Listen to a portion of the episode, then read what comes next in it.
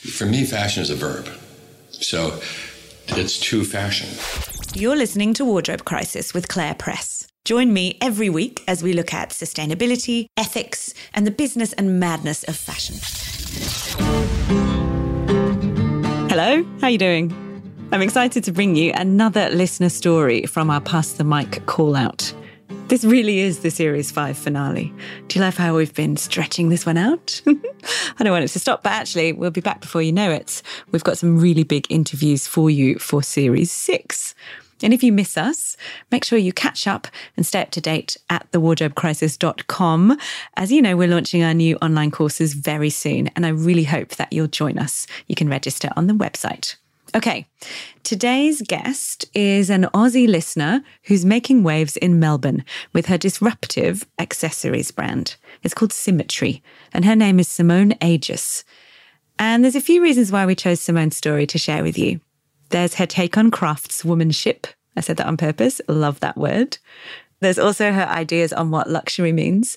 She talks about how it's been kind of twisted by big luxury brands that kind of bump up the prices and don't tell us why, and they're just not transparent enough on what goes into it. But the big one, the big kind of pull for me in wanting to tell Simone's story is her approach to sharing. Before she even had a brand, Simone was teaching other people her craft and process. She's really open about what it takes to produce her work and her designs, and she really wants to share the love. And I love this whole thing. It's great. I feel like the idea of sharing knowledge as one of the kind of solutions to unsustainable fashion feels very modern to me. I've been quite obsessed with um, new age of Aquarius thinking and how we're moving into a new era where the old power dynamics are falling away and all the ways in which we used to do things are just becoming completely obsolete. And to me, this idea of radical sharing, it, it just fits in with that so beautifully. I'd love to know what you think. This is a bright conversation about sharing being a maker, not a marketer, and how I guess we might get together and just reframe fashion's values. I want to thank Simone for putting her hand up to be on the show and to thank everyone else who did so too, and to say, uh, we'll definitely be doing this again in the future. You can find Simetrie online. It's spelled S I M E T R I E simetrie.com.au. And of course, there are more links as usual in the show notes. Okay, are you ready? Let's get into it with Melbourne maker and generous spirit, Simone Aegis. Simone, welcome to the Wardrobe Crisis podcast. Great to talk to you. Thank you. Thanks for having me. Do you want to begin just by telling us a little bit about what you do in the fashion world? I have a brand called Simetrie, and it's been around for only two years, so it's still quite a young brand.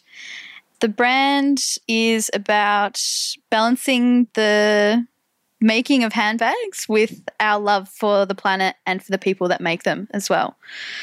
I studied fashion, got my bachelor at RMIT in Melbourne, Australia, and that's where the where I'm based now. And I got a job soon after working for quite a big handbag company and that was kind of like my dream job. I was studying on the side to do like a short course in bag making. And that's really like the only kind of training that you can get in leather in Melbourne, Australia. There's no other formal training. I think it was like a 10 week program or something like that. And that's what really sparked my interest. And then that's kind of what led me to that dream job. And I was there for four years did it not turn out to be your dream job? Because what was it that spurred you on to create Simetrie and, and, make you want to do something on your own, beyond obviously just wanting to make something of your own? But what what was it that made you think I want to do things differently? Well, it was kind of funny actually. They did like a ho- screening of the True Cost documentary at the office, and that was the thing that kind of made me question, shit, what am I doing here? and I just felt like this really small part I was like a tiny cog in this massive machine, and I felt like anything I did, my voice wouldn't be heard. I feel like if I was going to bring up concerns about what we were doing, then it just wasn't going to create change. Because of the system. Because of the system. Yeah, like we were producing volume, like considerable volume, maybe not a lot in terms of it's not a fast fashion brand, I have to say, but we were producing considerable volume, we were using very cheap materials. I've got to say, when you said maybe not a lot, and of course you meant in the global context, I just desperately wanted to interrupt and say, Yeah. in your context, could you make one at a time? I know. I know, I know, I know. Yeah, well, so, what's volume for Simetrie? Three. pretty much. Yeah, like we do one at a time. At the moment, I'm trying to stick to two at a time because when we do one at a time, we really aren't making money. Before we get into the angle that I wanted to kind of pin you down on, which was your suggestion, which is why we chose you to tell your story, let's just really briefly give us an idea of what these bags that you make look like. Well, they're quite graphic. They're s- symbolic of the moon. They're crescent moon shape, which is, you know, I didn't invent it. It's an iconic shape. It's um, inspired from vintage to some degree. I love 70s fashion. And, you know, one of my favorite handbag brands is Chloe. And I, that style definitely inspires me. And they're clean, they're elegant, they look beautiful. They're just beautifully handcrafted bags. But they're also, I'm not sure if they're entirely so, but hand stitched, right? They're not entirely hand stitched. There's a lot of hand processes though. As I mentioned, they're either one or two at a time. There's a lot of gluing involved. We use water based glues. When I first started learning about leather, it was all solvent based glues, which is extremely toxic to be breathing in all day. And it was actually at the Hermes traveling show when the woman from the atelier was sitting there, she was stitching a handle or something like that, and she had the, the little pot of glue next to her, and she had the French translator. And I was like, Can you ask her what's in the pot? And he was like, Aqua. I was like, Water, water based glue. I get this. And that was literally when I was like, Okay, I'm switching to water based glue. We're doing that. If Hermes is doing it, we can do it. For listeners who aren't aware of this incredible travelling exhibition that Hermes did, which actually came to Sydney and to Melbourne and travelled in all different countries. I'm not sure exactly where, but I did go and see it in Sydney. And the luxury French iconic fashion house brought their processes to a museum context, but in a living way. And so you could actually meet the artisans and see them do what they do. It was amazing, right? It was so cool. I was there for like three hours just watching it. It was awesome. And the fact that you asked about materials and they told you and it helped you in your process is amazing. Yeah, definitely. We now buy glue. It's an Italian glue and it's awesome stuff, but it does mean that we have to stitch everything because solvent based glue is super strong. It's what they use in shoes where you don't need stitching to have a strong adhesive. Ah, okay. But with bags, you know, like when you see an acne bag that doesn't have the top line stitching and everything's bonded, that's solvent glue. Water based glue, you need to stitch the layers together because over time it will come apart. So it just adds more labor to our process, but it means that we're not breathing in toxins, we're not washing down toxins into the waterways when we're, you know, disposing of the glue. But it also has led us to, you know, what are other ways we can minimize harsh chemicals or plastics in our process? And that's really what I've really tried to focus on is minimizing plastics. So that's why we've kept using leather, even though the vegan audience is never going to love us. Let's just face that. But we are using the most sustainable, most ethical uh, leather available because it's natural, it's durable, it's going to wear with you, it's repairable. There's all of these other pros to it.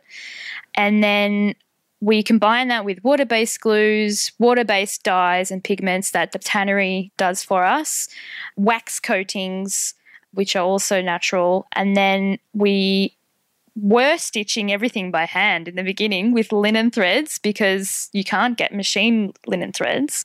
We saddle stitch everything, which is a two needle process, and we pre punch the holes. When we're hand stitching, we pre punch all the holes and we're sewing with two needles. Basically, if one stitch comes undone, the whole thing won't unravel. It's isolated to that one stitch. So it's the strongest stitching method. I was hand stitching everything for the first six months, and I got the advice What are you doing, Simone? You're a martyr. You're never going to make a business out of this. You've got to start machining. And the reason why I was adverse to machining was because you couldn't get a natural thread to work in the machines. It, it just snaps. Oh, right. So the threads we use now are 50% cotton, 50% polyester. So it has to be that way. Otherwise, we really wouldn't be in business.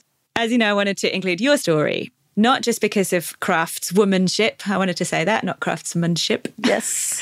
and the handmade, but because of this whole idea of sharing skills, which you do in this incredible way. Tell us about the workshops. Yeah, so the workshops actually was the whole reason why I started Simetrie. And I launched the workshops before I launched the website. So I was hosting back then on a platform called We Teach Me. The inspiration kind of behind that was to share what I'd learned over the years. Um, it's such a trial and error process. It's very solitary, learning leather craft and learning bag making. There's just nowhere to do it in Melbourne. Not much you can do in the way of formal training. So it's a lot of YouTubing, a lot of trial and error, and a lot of just, yeah, figuring it out on your own. Did they not offer courses at your fashion school, which is an iconic one and famous all around the world, but do they not have that accessories course? There's no accessories stream. I think they're working on one at the moment, but what I studied was apparel. It wasn't until my final year, the honours year, when I started working with leather. I interned with a guy, Mick Peel. He has a brand called Busy Man Bicycles. He introduced me to kangaroo leather and he is a nutter. He does everything all by hand. He hand stitches everything. This is why when I started the brand, I was like, I'm going to hand stitch everything. And yeah, I fell in love with kangaroo leather. I loved the way it worked. It's so strong and then it softens as well. It's just a beautiful material to work with people will definitely be wondering is it possible to source sustainable and transparent kangaroo leather? Where does it come from? Did you look into that? And do you now? Kangaroo leather, I only use kangaroo leather with Simetrie because, in my opinion, it's an ethical leather. It's sustainably sourced as well. It's part of the culling program that they have in place to keep populations down. And actually, I should just say, you know, if you're a vegan, you're a vegan, and these questions are moot points, I suppose. But if you're talking about using animal products and using leather, this is not farmed. It's, it's not. certainly not factory farmed. It's not farmed at all. You're right. They're not factory farmed. They're killed in their native environment. They're killed in their habitat. They're not stressed. They're not being trucked. They're not being fed hormones. There's so much unethical treatment that happens in factory farming that isn't happening in this case. We weren't actually going to discuss all of this, but I do think it's really relevant and interesting. And I just want to ask you briefly what about the tannery process or the tanning process? So, the great thing about using kangaroo leather is that it's guaranteed that it's in Australia and there's a lot of government regulations around that as well. So, I've got certificates about where the leather comes from and we work with two tanneries. One is in Sydney, they're called Birdsall, and one is in Geelong, and they're called Oz Tanners. And they actually work together very closely. And I bet there'll be listeners in Australia who don't even know that we still have tanneries in this country. So that's interesting. Now, I want to get back to the angle that made me jump on speaking to you for this episode, which is sharing. So you started off doing these workshops because you wanted to, as you just said, share what you'd learned. But you also had been working with an asylum seekers centre in Melbourne to train some of the women there in sewing, hadn't you? Yeah, so I did one year volunteering for the ASRC, amazing organisation, really humbling experience. I was part of a group of three volunteers, and we started up this sewing program for the Women's Hub part of the centre it was really crafty kind of projects. We were making drawstring bags, little zip pouches, aprons, cushions, that kind of stuff. But there was a few really superstar sewers that picked it up so quickly, had some, you know, skills from their home country as well incorporated, and they were coming to me asking to learn more. And I was at the time conceiving the idea of Simetrie this was before I'd launched. And I was like, I want to work with these women with my brand and somehow incorporate them into it. So that's kind of where the workshops came from. I was like, if I could set up a business model where I train women that are desperate for work and make the bags easy enough to make, train them in it, and then basically I'm like educating my workforce as it goes. But it could also happen in a scenario where someone comes and pays to do a workshop, they fall in love with the craft, and then maybe they keep training with me on the side, and then they eventually work for me um, in the future as well. So, yeah, it was a bit like starting an apprenticeship program, but without officially being that.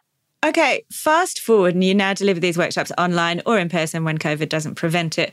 But what's driving it? Because this is part of your business model. But is it a kind of unlock to a more sustainable future through connection? Is it something you're still trying to change lives through training perhaps marginalized groups? No, because anyone can come and do your courses, right? Why are you doing it and what drives it? The love of sharing, plus also educational as well. And part of that is to kind of sh- you know bring the reality to people like this is how hard it is to make a bag. I mean i break it down for you. I make it easy for you when you come and do the workshop and it's a great and fun experience for you. But all my students come away at the end of it and they're like wow there is so much involved in this process. And even though they did it with me they would still be like oh my god am i going to be able to do this again? It's very time consuming. There's a lot of hours. When we talked the other day, you said you want to demystify this process that we just don't have much access to or we don't have much visibility on. You also said it's quite easy to see people repair things. You might go to your local cobbler or uh, an alterations sewist and see how they fix something, but we don't see often the process of creation, right? No, no, definitely not. Yeah, and I think people are used to that process of getting things repaired, but they're not used to seeing how they're made and even though we have like those beautiful videos, you know, that the marketing teams put together of, you know, the Chanel 2.55 bag and the Dior bags, and they're always just like a gloved hand sewing them. You never see the face of that person actually making the bag. And I guess that's what we're trying to do as well. Yeah, we're trying to yeah, demystify who it is that's making it. It's a real person. And in the case of Simetrie, it's real women. Like, it's only women that work with us. And, you know, traditionally in the fashion industry, it's women that are getting shortchanged in the supply chain. And we're trying to, I guess, showcase that women have real skills, we have real value, and it's craftswomanship, literally, and we're trying to showcase that and I guess educate our audiences that we are making very good quality bags and we love what we do and we're doing it in the best conditions with fair pay. Welcome to Wardrobe Crisis Academy. I'm Clare Press, I'm the founder and one of the course leaders. Are you curious about sustainability in fashion? Do you want to learn more about the issues that you care about? Is there stuff you find confusing about this topic? Or do you want to make your business more sustainable, but you can't afford a fancy consultant? Or maybe you want to upskill so that you can influence change in a bigger organization. Maybe you just have that feeling that you know you could be a leader in this space and you just want more information and more support. Wardrobe Crisis Academy is for you. There's something for everyone wherever you sit in the fashion ecosystem, whether you're in the business or want to be, or are just someone who loves clothes. In these courses, we want to help you find your way into making fashion more sustainable. Or if you already have, we want to supercharge it, really hone in on what's driving you to make sustainable change and to help you employ it as effectively as possible in your work and life. To get ahead, you need to be armed with the facts and as much knowledge as possible about the big issues and how they intersect. But you also need to understand the challenges and the opportunities. And that's what we're here for. We've designed these courses to be rich with information that goes in and stays in, but also really inspiring and get you participating, because that's where the change happens. We're launching our school in May. It's online and everyone's welcome. It won't break the bank. That is like one of the big, big things about this. You can buy a course for the cost of dinner, and you'll also be able to subscribe and access a whole bunch of them. Sustainable Fashion 101 is our introductory course, designed to give you a foundational knowledge of the issues driving sustainable and ethical fashion now and to empower you to start taking more action. It's structured over six weeks and it's delivered in partnership with Arch and Hook, the world's number one sustainable hanger brand, as well as the Australian Fashion Council. But it's global, so anywhere around the world you can access these courses and learn with us together. There's a lot more to come, and I invite you to join us. To be first, go to thewardrobecrisis.com for more details. It's interesting, isn't it, that that definitely changes the way we value things. If you I don't know if you read some. You mentioned marketers. Marketers are my pet hate. You Yeah. know, if you read, um, because I think that well, of course, that's just the way the world works. There's so much spin involved, and a lot of these words that we have now grown used to when it comes to talking about luxury fashion, to me, have lost their meaning. We've heard Yeah. them so many times. They're cliches, even if they are actually used in truth. So things like crafted, things like heritage, things Yeah. like even perhaps luxury. But what does it really mean? Because I could tell you what I think a luxury product means, but what do you think it means? Like, how would you define it? Luxury is like such an interesting concept to me, and it's something I actually studied at uni in my last year. And How is it? it, well, I ended up doing like a thesis about the dark side of luxury or the shadow of luxury. And it's the reason why fashion is so fast the way it is, because we're trying to catch up with all these trends that come from Europe. And they invented the calendar. Like the fact that we're on this, you know, four seasons, sometimes six seasons a year. This calendar, this need to go on sale because we've got new stuff coming in. The newness is what's driving the volume at the moment. But those things aren't related to luxury or shouldn't be, right? Speed, volume, and yet it's status, right? They shouldn't be, but they're driving it. Yeah, it is status, and luxury is just turning out to be this expensive status symbol. And it's kind of confusing why it is so expensive. And I'd be super curious to know what their margins are. But this is a very interesting point. Let's talk about this. How would you define luxury? What's luxury mean to you? Ah, that's a really hard question. I think luxury is it's like a mystery. It's something you fall in love with. Like we said, it's a status symbol that you just have to have and at any cost because it seems like they're priceless items and once you buy into it, you're like this epitome of the lifestyle that they're throwing at you. And that's the messaging they give you.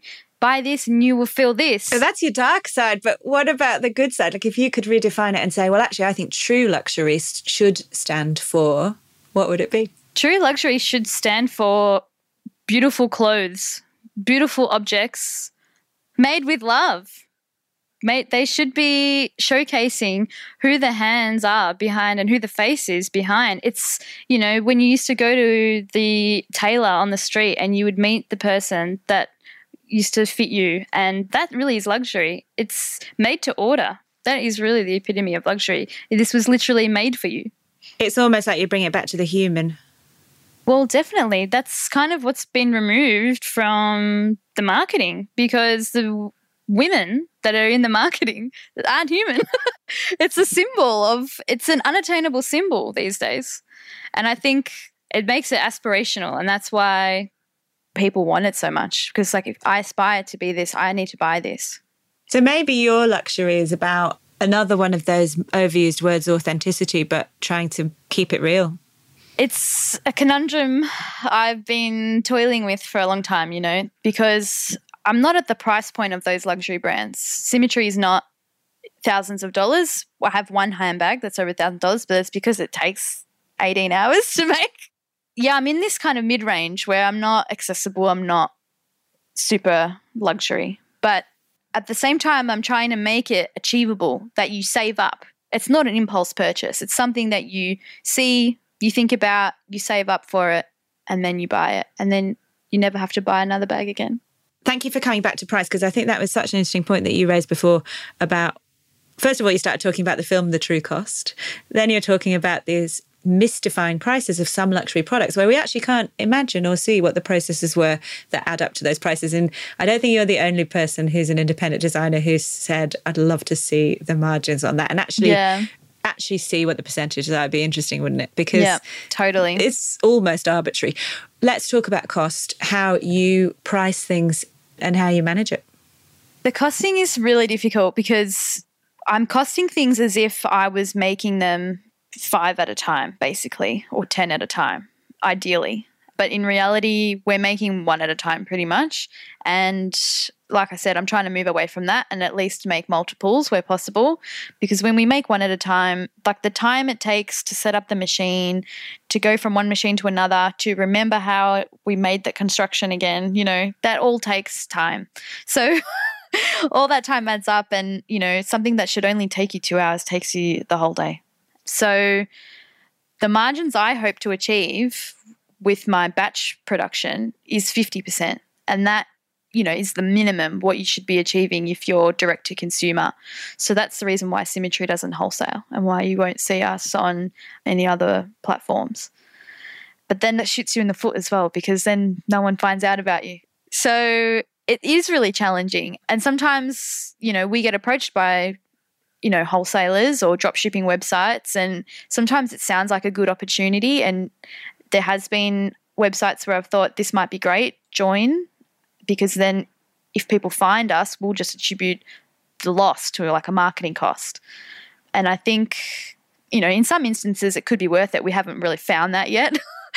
but it is really hard to navigate this whole process because at the end of the day I'm not I'm not a marketer. I'm a bag maker, I'm a bag designer, and I think that's the really tricky part of navigating small business, balancing everything.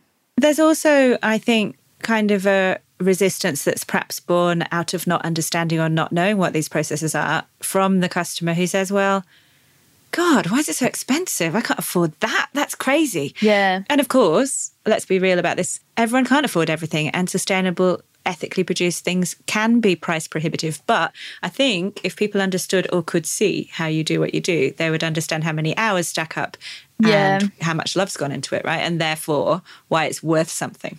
Exactly, exactly. And that's why we do the workshops and that's why we we share those skills because if someone wants to take our design and replicate it, good on them. Go for it. Have a go. What? See if Did you you make just money that? it. See if you make money on it. it's a really tricky gig. And even today, you know, we were cutting out patterns and I had doubles and Clements, the other leather crafts person that works with me, she was like, Should I shred these? And I was like, you for real? Shred them. Like someone's going to go dumpster diving and take the patterns out of the bin and replicate what we've made. Good on them if they do. yeah, like I just don't think it's possible. If they copy our designs, I feel like they're going to be subpar anyway. They're not going to be as good as what we make. Okay, there's so many things in this. We're running out of time, but I don't want to. I want to talk more about this because there's so many things that you've raised that are just. I think lots of people think about these issues and will really be listening to you going, oh God, like, what's the way through it, right? Because, Yeah. first of all, basically snaps to you and aren't you awesome that you have the confidence in your own creative power to be able to say you know what? My thing is my thing and i don't have to panic that other people are going to try and nick it or try and do what i can do because only i can do what i do which is amazing.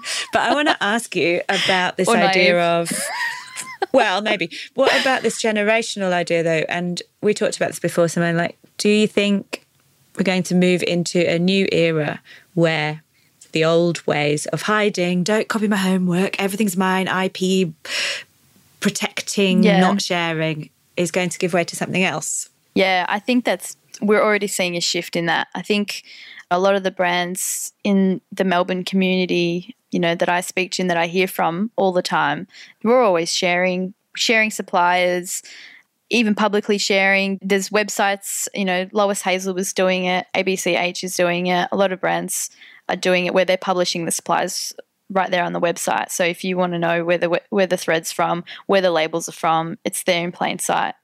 And I think even I've had advice in the past. What are you doing giving away your design and your construction methods in your workshops? Like, it doesn't make good business sense. But like I said, at the end of the day, it is about skill sharing. And the idea that I keep coming back to as well is that it's a dying industry. If we don't share these skills, the industry is literally going to die in the next 10, 20, 30 years because unfortunately, the people that are still working in it are getting old. They're retiring. They don't want to work full time hours anymore. Even the guys that I work with that come and service my machines, the guys I work with that cut the straps for Simetrie, uh, the guy I work with that makes the cutting knives for Simetrie, they don't want to work full time hours anymore. They're playing golf on Fridays. They're knocking off work early during the week. You know, you can't pin them down unless they really want to work with you, which is kind of why Simetrie is growing. You know, they see that Simetrie is a young brand and they're a bunch of great guys because they help me out. And, you know, it's a testament to who they are as well because they've been in the industry for so long and that, you know, they see a young brand and they just want to help help us out, which is awesome. You know, they inspire me. If I really wanted to do more with my life, I'd become a knife cutter, a knife maker and work for Tony. And I'd go take up a part time job in the strap factory too, because it's awesome. What they do there is awesome. And I think once those factories close, that's basically the skills lost. It just occurred to me that you're not just sharing knowledge, you're actually sharing passion. And that's something I think if you want to try and put values on things, that's the invaluable best bit, right? Yeah, definitely. And I give this advice you know, because I have a day job. I give this advice in my consulting life because people come to me and they want to make bag brands. And I say to them, you got to be passionate. You've got to have that passion. And I've definitely got that passion. And I think I love creating, I love making. I was definitely born to be a maker. I was not born to be behind a desk, which was another reason why I left the corporate world. What sort of family did you come from? Are you from a family of creative people or makers? I was a creative kid, and yeah, mum taught me to sew when I was young, probably when I was 12 or something. And mum taught me to knit when I was even younger. I think I was maybe six or seven when she taught me how to knit and crochet. Yeah, and dad is in manufacturing. He's a metal worker. So our parents really instilled, you know, we come from an ethnic background. My grandparents migrated here they're from Malta and Italy. My parents both born in Melbourne, so I'm second generation Australian, but I still feel really lucky that we're here. Australia truly is the lucky country, and I find inspiration from Australians, from First Nations peoples, from other migrant peoples as well, because I feel like we are kind of the generations that really understand the luck that we have in Australia. And I always you know, come back to my roots when it comes to, I guess, my, my work ethic. Do you want to end by just saying why or if you think that this idea of sharing and holding workshops and encouraging others to do what we do is one of the big solutions for sustainability? You I can't say so. no. Don't say no. no. nah, nah. Well, yeah, yeah, nah, but um, no. I think definitely. I think an interesting part of workshops is going to be maybe opening up to children as well because they're the ones that you know in this like digital age and we've got to get them more hands on. And the further we get and the further we lose this kind of hands on creativity is what's going to send us backwards not forwards. So i think skill sharing is definitely the future and it's what's going to keep everything in local industries because that's what we need to kind of minimize volume. We need to be servicing just our local needs and our local audiences. We don't need to be targeting mass markets. We're creating surplus when we do that. We just need to be facilitating our local industries and our local audiences. And that only comes from having local skills. So I think that really is going to be the future. Thank you for listening to Wardrobe Crisis. You can find the show notes for each episode and read our magazine over on our website, www.thewardrobecrisis.com. And that's where you can also sign up for our free sustainable fashion newsletters. I hope you've enjoyed the show. I'd love you to help us spread the word.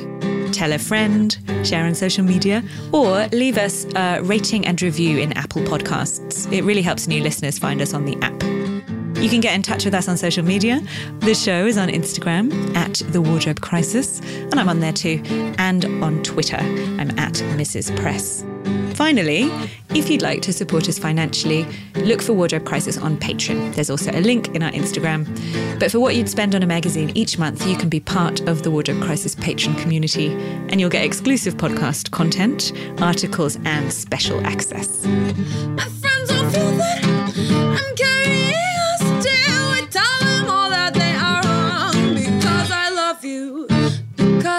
Love you. Because I love you. Because I love you. Because I love you.